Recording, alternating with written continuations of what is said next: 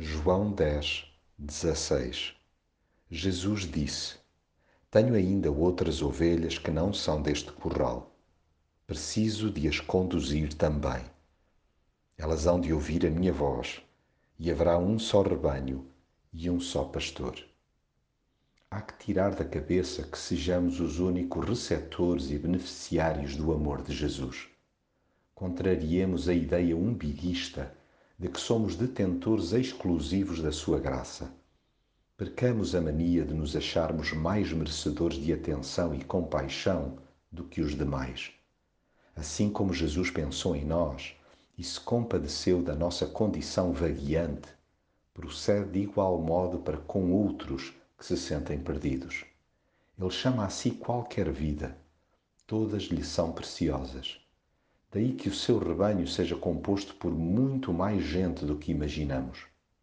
Não admira, portanto, que haja reino para lá do nosso quintal. A nossa comunidade é parte integrante da sua família, mas não é o coração da mesma. O único que faz pulsar a Igreja, sua propriedade, é Jesus. A ele cabe conduzir cada uma das suas ovelhas. Quem o ouve faz parte integrante do seu rebanho, onde não há placas denominacionais ou apriscos especiais.